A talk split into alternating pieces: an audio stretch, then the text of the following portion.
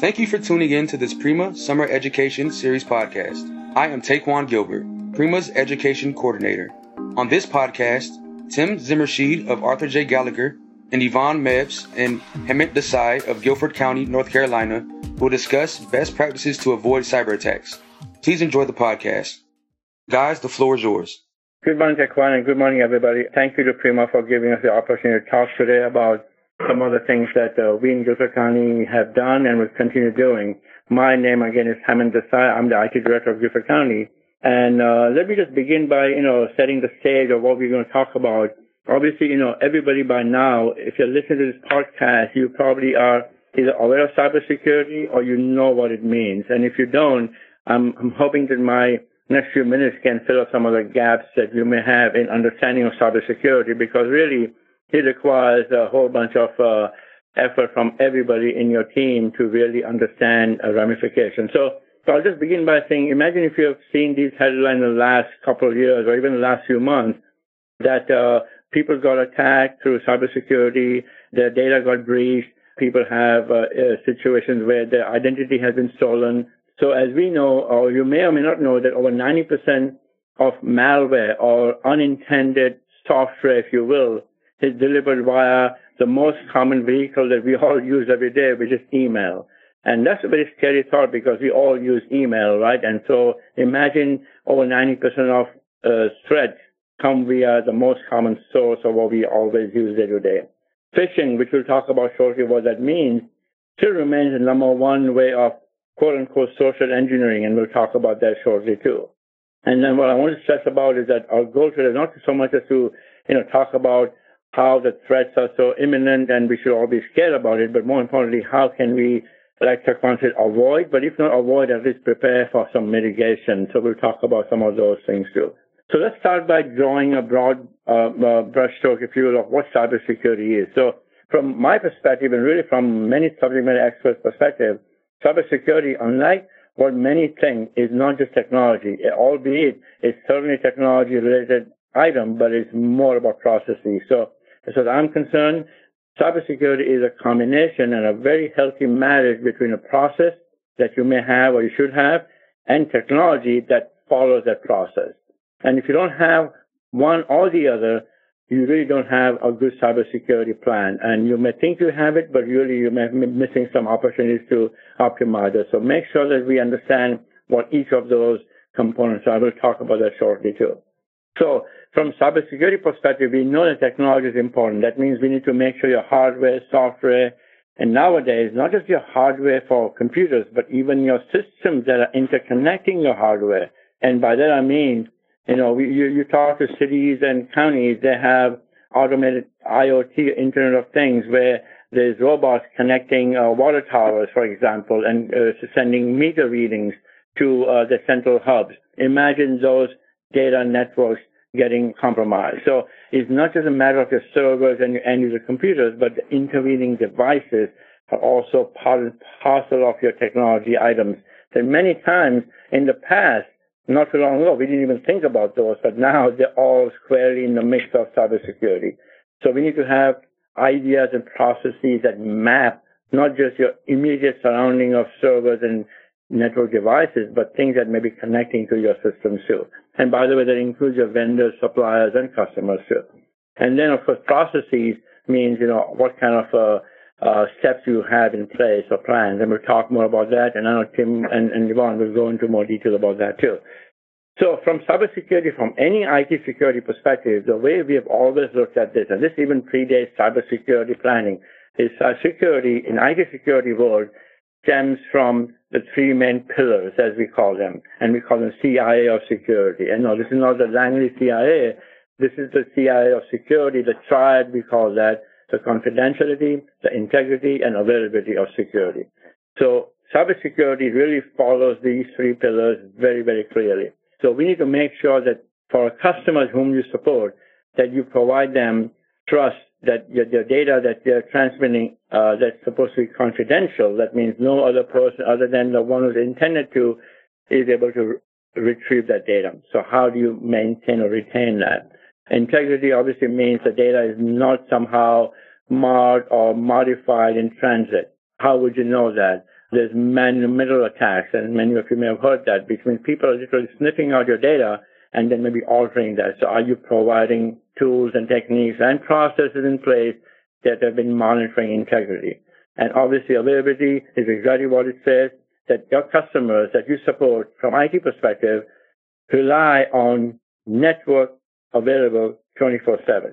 So be mindful of that, that, you know, a lot of companies provide services and they provide these, what we call them as five nines or 99.999% availability.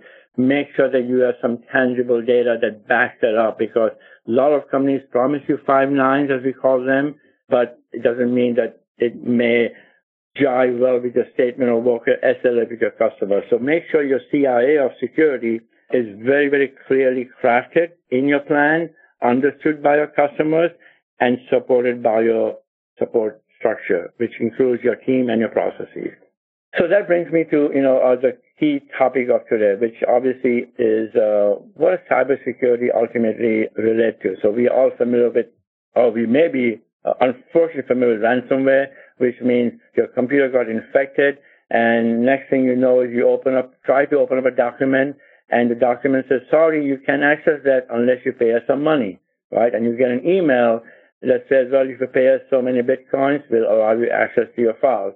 And more and more companies have been impacted in the last two years than the last 20 years. So, and that keeps rising. So that statistic is no longer just a matter of numbers and more about how impactful in dollars and time wasted for cities, counties, and Fortune 500 companies for that matter, and even small to medium businesses who are actually at more peril than we may think of because oftentimes we focus on larger organizations. But imagine those small mom and pop shops who have businesses who are not even aware of what they may be exposed to. So I think a lot of times we need to make sure the awareness is spread across uh, as many entities as we can. So ransomware still remains a, a big threat for many of us. And the vehicle that ransomware gets delivered, by and large, like I said earlier, 90 or more percent of ransomware is delivered via the most common means, which is your email. So oftentimes you may get an email that looks unsuspecting. It may come from your boss. It may pretend to come from your friend that say, hey, open this email. I've got some exciting videos for you or exciting file that you need to look at. And you open the file and next thing you know is your computer starts behaving erratically. And unbeknownst to you, within a few hours, a few days, and sometimes even several months, as we have seen, an attack is initiated by uh, a boss in your system and your files get locked. And now you're too late to mitigate that. The only option you may have is either to hope that you have backups that far back or you end up paying money, right? So the phishing examples are examples that are really scary because these emails are not coming from some unknown sources. So how do we look out for that? Make sure you read the email content. More often than not, in phishing, phishing emails, they may come from people that you know, but if you read deeper, there may be spelling mistakes. There may be last name missing. There may be emails you may receive from people that otherwise would never email you with an attachment. So be mindful of those kind of things, especially when you get free deals. Hey, open this up, you may get a free you know, smartphone, and next thing you know, it's not a smartphone, it's a cyber attack, right? So keep those things in mind because these are normal day-to-day events that we sometimes take them for granted, and next thing you know is they compromise our systems. So just to give you an idea, in the last, you know, just um, one year, which is, uh, I just have data for 2019. I've compiled a little bit of 2020, but in 2019, just for government agencies, through the end of December, more than 125 known attacks have happened, cyber attacks, that actually translate into companies or government agencies literally either going down for more than 24 hours and some even several weeks and months. Uh, we are bigger entities and cities, but smaller townships and government agencies are not immune from that too. So again, I'm not going to name those things. You can, you know, obviously do your research and you'll find that it's very freely available information of government agencies that have had impact from cyber attacks. So we need to be mindful that these are not happening uh, randomly. These are happening on a regular basis and they are no longer sporadic. The number of incidents are climbing up on a regular basis. So, you know, what are some of the steps we can take, right? So I've kind of drawn the stage for the two most common ways we get cybersecurity threat is through ransomware and phishing. There are many other means, so I'm not going to get into more detail due to lack of time here, but there's so many other technical ways and some even very end user ways by which we can get breached through day to day activity. We may open up emails or just open up some documents. So what are some of the steps you can take? From end user perspective, make sure that your end users are properly trained. End user awareness training by far is the most overlooked item and the most underappreciated item in any plan. So do not underestimate the power of cybersecurity training. In our case, I'll be honest with you, and Tim is sitting here, so I'm not saying we're sitting here, but our insurance broker has been very, very valuable in providing us resources I've shared with our team, and those have been very valuable in awareness because your broker will probably give you access to tools that otherwise you may or may not even have a small to medium business or end up paying a whole bunch of money to outside consultants for access to that data. So keep in mind that training doesn't mean somebody being in front of a classroom and spending two hours showing you how to prevent attacks. It's all about constant awareness of day-to-day events that we are used to. So this is a basic thing you all, we all, we all should do, and we can do better about that even ourselves.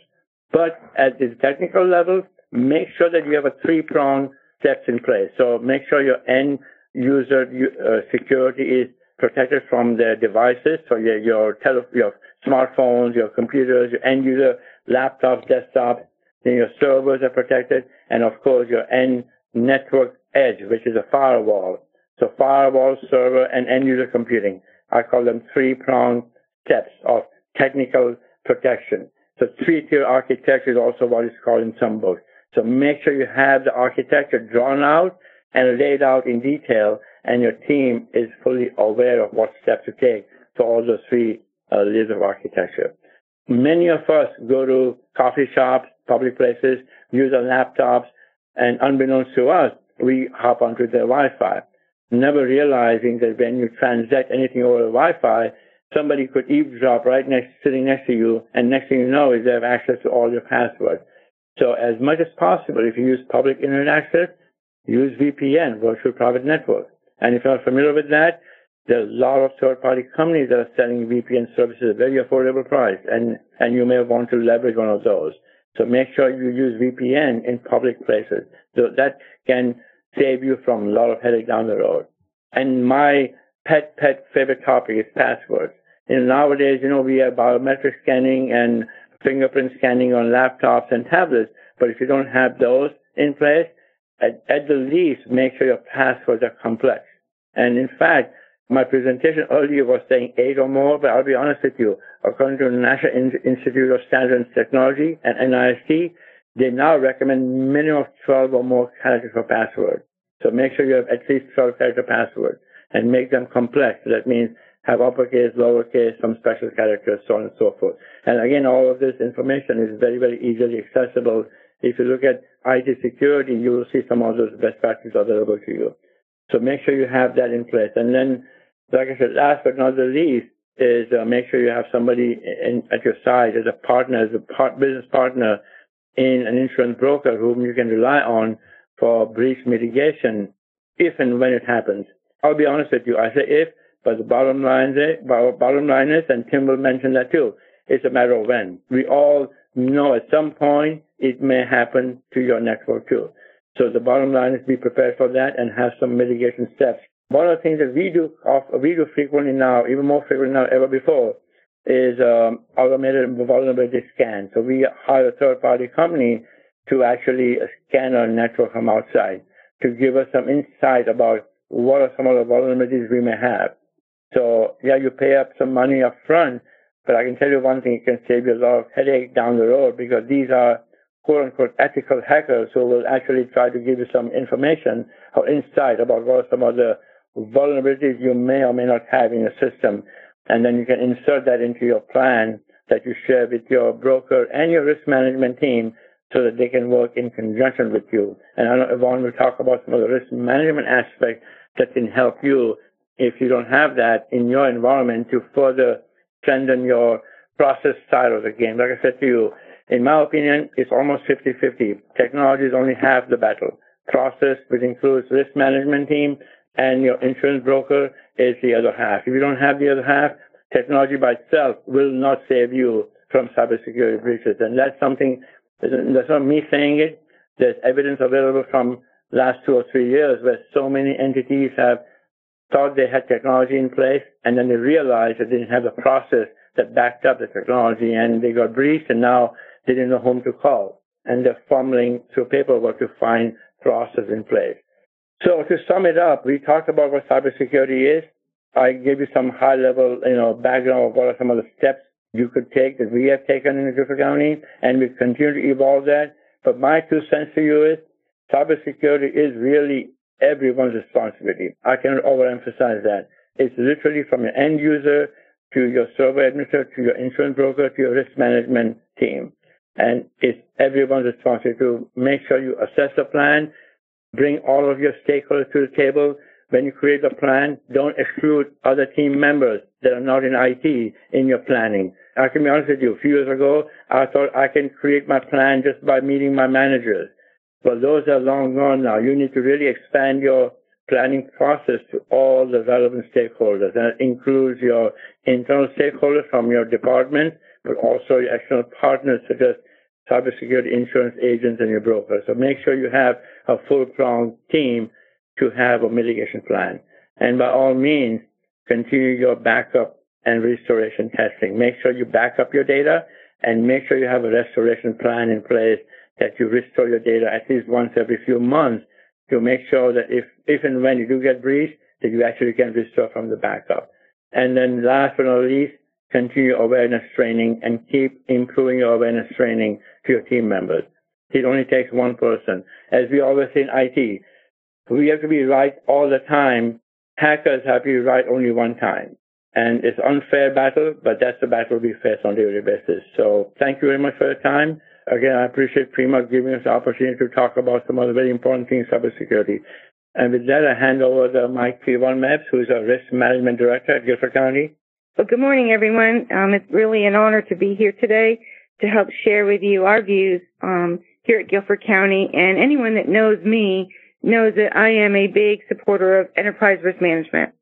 And I speak it all the time. But when it comes to cybersecurity, it's very, very important for your organization, no matter what size you are, to develop the ERM. And some of the areas that you really want to consider when you're planning uh, the ERM program for cybersecurity are one, to begin with, with your culture. The culture, you need to know what type of services you provide. What are the people? What are the risks?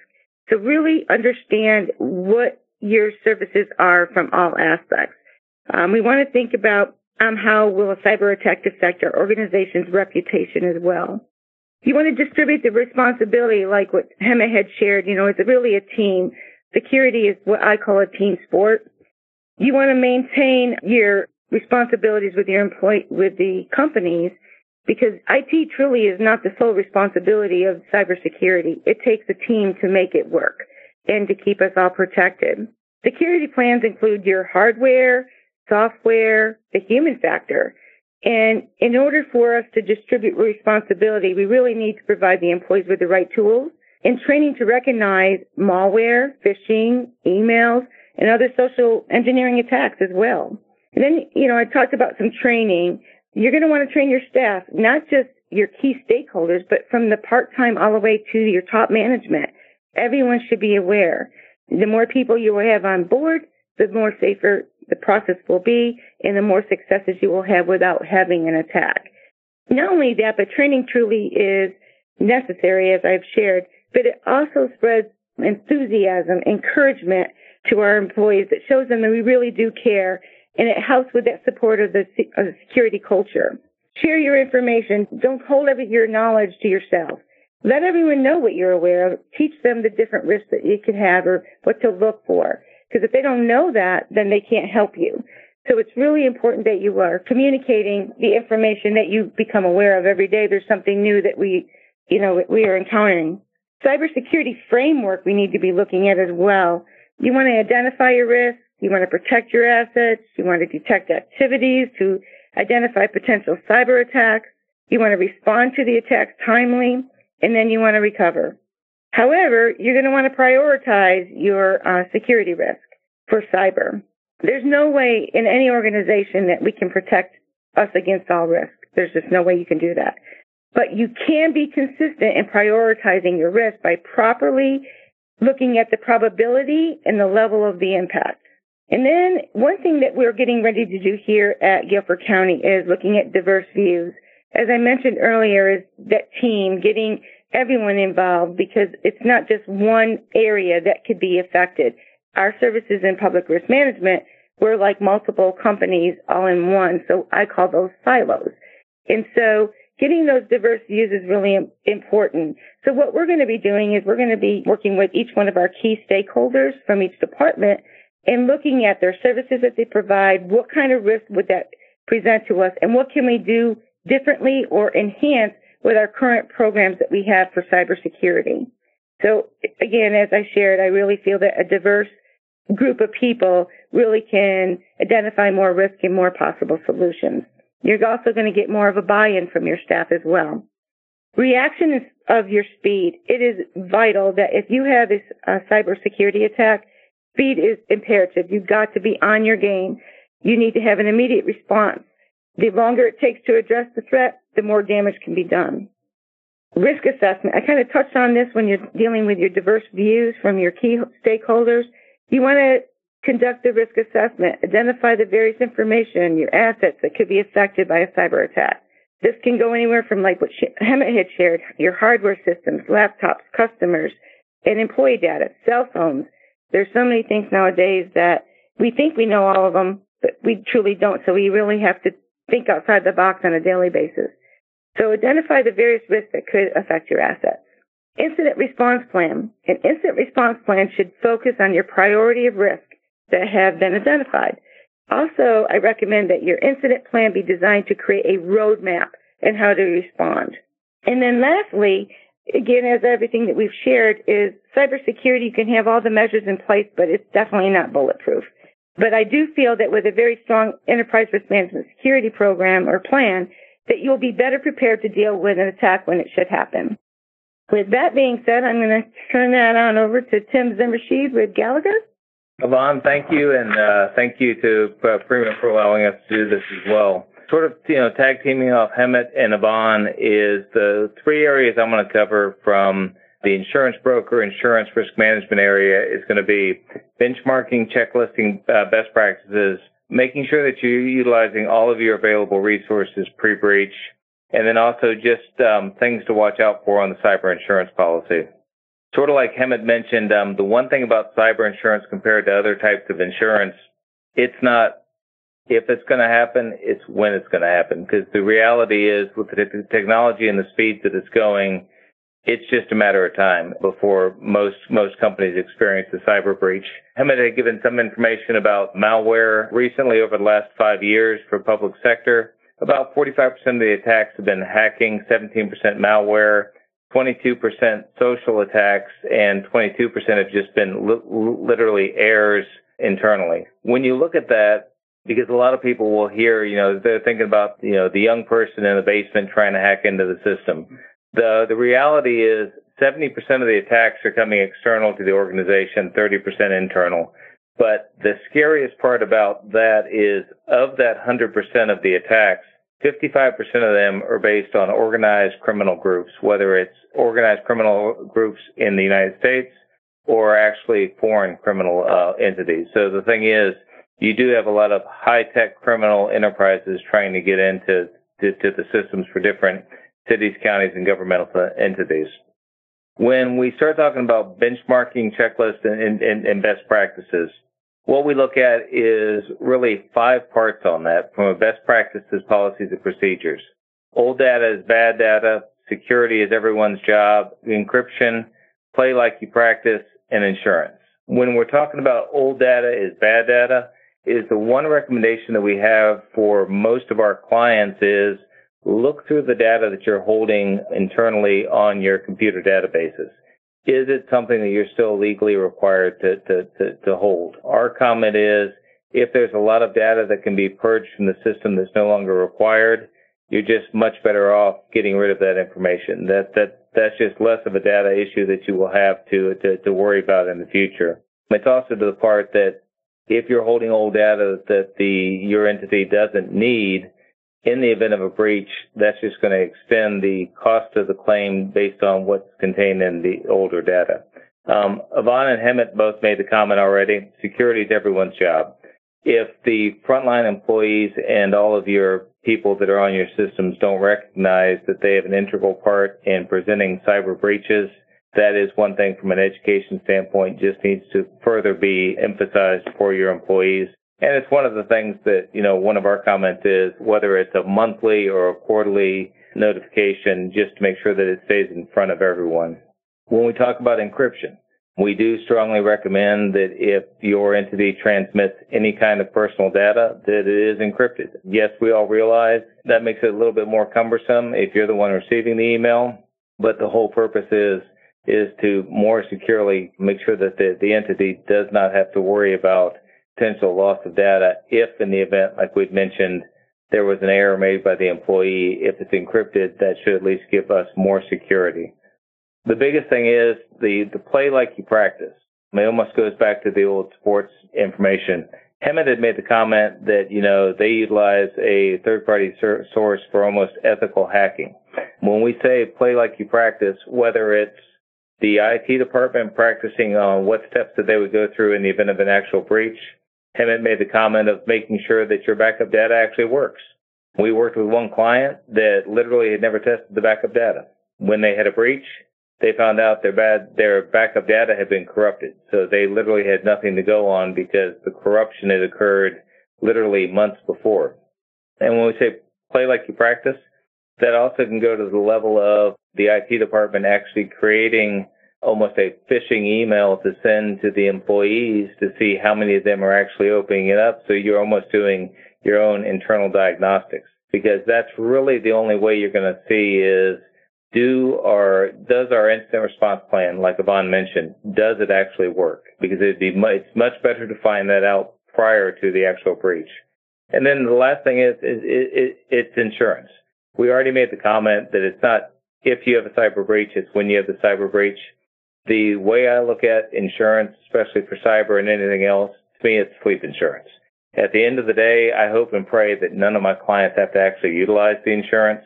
But in the event something goes wrong is I want to make sure that every entity that we work with has that safety net that if everything else goes wrong, we have insurance that can come in, get the entity back up and running and make them whole from, from a cyber standpoint.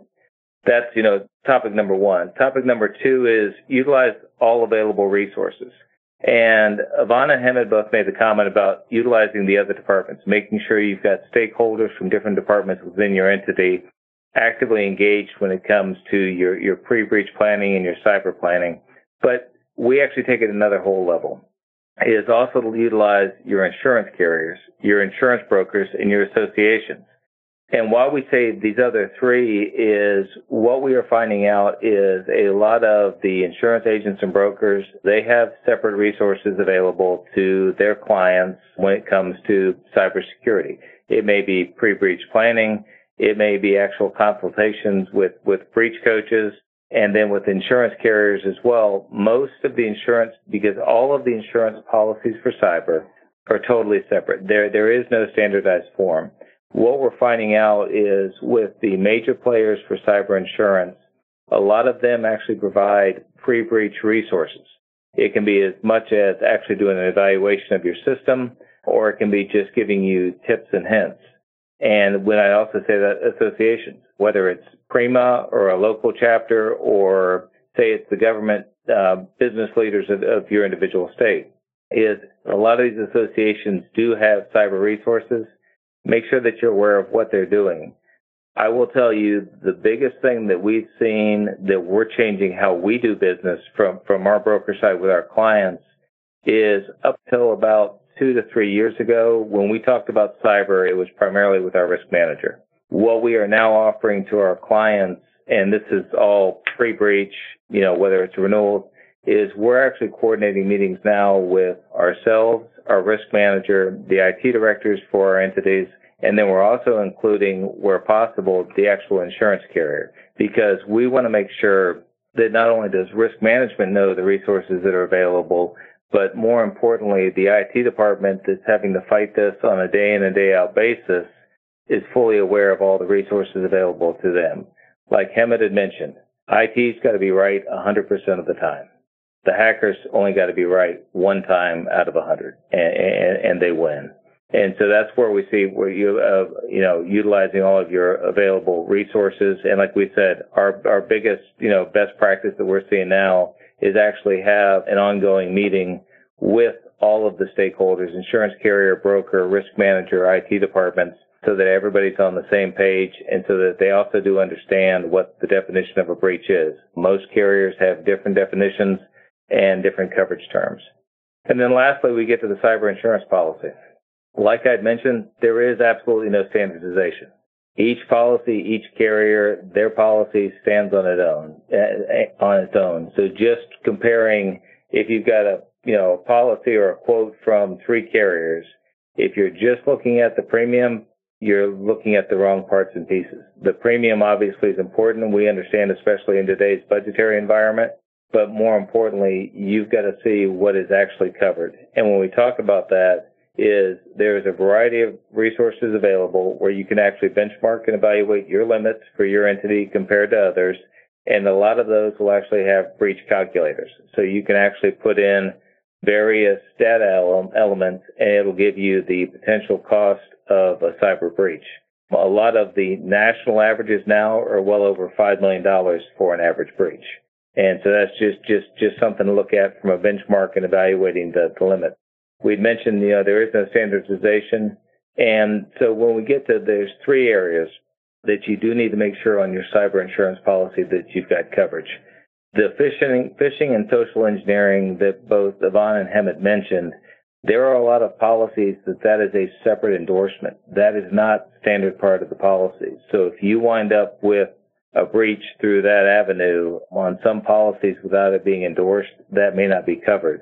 We've also seen an issue lately with theft. If somebody comes in and literally steals and wire transfers out money from, from your account, that's one of the items that you do need to make sure whether it's yourselves or your broker evaluates and confirms for you what is and isn't covered because some of the policies do not cover theft unless it's endorsed onto the policy.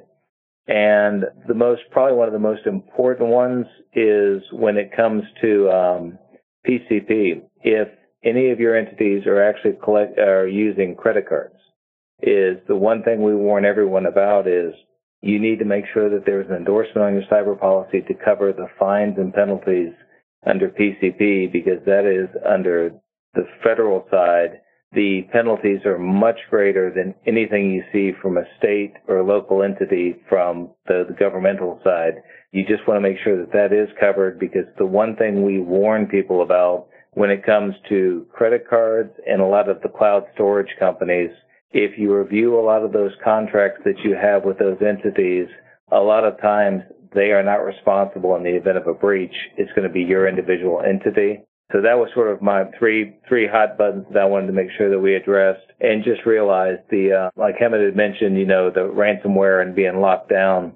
That's the one reason that we do think it's a good thing to have a cyber insurance policy in the event your entity is locked down. Is then you can immediately turn it over to the insurance carrier and it becomes a claim. And at the end of the day, your entity is out a deductible Plus, you've got the resources because it's not just the claim, it's also the forensics that the insurance company will bring in. And um, with that, we, we appreciate the time, Taquan, and we'll turn it back over to you. We have reached the end of our podcast. Thanks to our speaker and all of our listeners. Please visit the Prima website to hear other Prima podcasts, view upcoming Prima webinars, read Prima blogs, and learn about other Prima educational resources. Be sure to check us out on Facebook, LinkedIn, Twitter, and our very own Prima Talk. Have an amazing day.